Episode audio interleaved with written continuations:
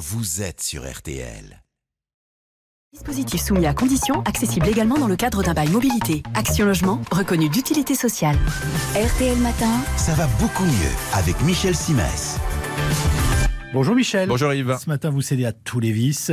Vous nous parlez sexe et alcool. À votre demande. Oui. Alors, comme euh, en fait, nous sommes à l'orée des vacances estivales et entre les tenues légères, voire les corps dénudés, et les soirées festives et parfois un peu alcoolisées, nous ne pouvions pas passer à côté de cette grande question existentielle qui consiste à se demander si l'alcool et le sexe font bon ménage. Bon, je crois que je connais la réponse, mais on va faire un peu de suspense. Et la réponse est Eh ben, je vous dirais oui et non. Ah bon Voilà. Alors oui, euh, l'alcool et le sexe font bon ménage dans la mesure où le premier désinhibe, vous gorge de confiance, facilite l'entrée en contact avec la personne qui vous attire, fait de vous, vous le savez Yves, un beau parleur ou une belle parleuse.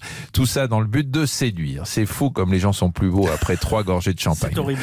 Le problème, c'est après le passage aux travaux pratiques. Alors évidemment, euh, beaucoup de choses dépendent de votre sensibilité à l'alcool, hein, ça reste un critère déterminant, mais on ne peut nier qu'il y ait des effets secondaires qui, pour le coup, pourraient vous faire détester l'alcool. Moi, j'imagine que tout est question de dosage. hein. Alors oui, la recommandation, hein, c'est pas plus de deux verres par jour et encore pas tous les jours. Alors quand on sait ce qui peut se passer l'été quand on fait la fête, il y a quelques raisons de craindre que la recommandation en question ne soit pas toujours scrupuleusement suivie. Ce faisant, Oui. ceux qui lèvent un peu trop facilement le coude doivent savoir que l'alcool ne réussit ni à Roméo ni à Juliette. Ah bah voilà un bel exemple de parité homme-femme, vous voyez Voilà, oui, chez les hommes, l'alcool, vous savez, il va perturber l'érection. Enfin, vous savez, on sait que l'alcool déshydrate et la conséquence, eh bien, c'est que ça altère le mécanisme de l'érection qui consiste en un remplissage de sang des corps caverneux du pénis. Même type de désagrément pour les femmes. L'alcool n'aide pas vraiment. C'est une litote à la lubrification vaginale. Or, vous savez qu'une mauvaise lubrification n'a jamais donné un bon rapport.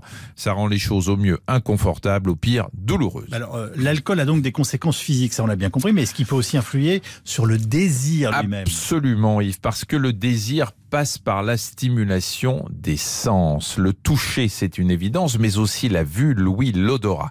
Dès que ces sens sont sollicités, des informations remontent jusqu'au cerveau qui analyse tout ça et donne ensuite des ordres aux organes sexuels. En gros, il leur dit préparez-vous. Mais si vous avez un coup dans le nez, eh ben le cerveau il fait pas le job ou alors il le fait mal, si bien que vous vous retrouvez avec les petits problèmes que je viens d'évoquer. Dites donc, plus je vous écoute, moi j'ai envie de boire. Ben, je vous comprends et j'ai bien l'intention de vous faire passer l'idée d'abuser, je parle de l'abus d'alcool, est plutôt incompatible avec le Je crois que sexe. la démonstration était assez claire. Merci Michel et à demain. À demain. RTL Matin, avec Yves Calvi.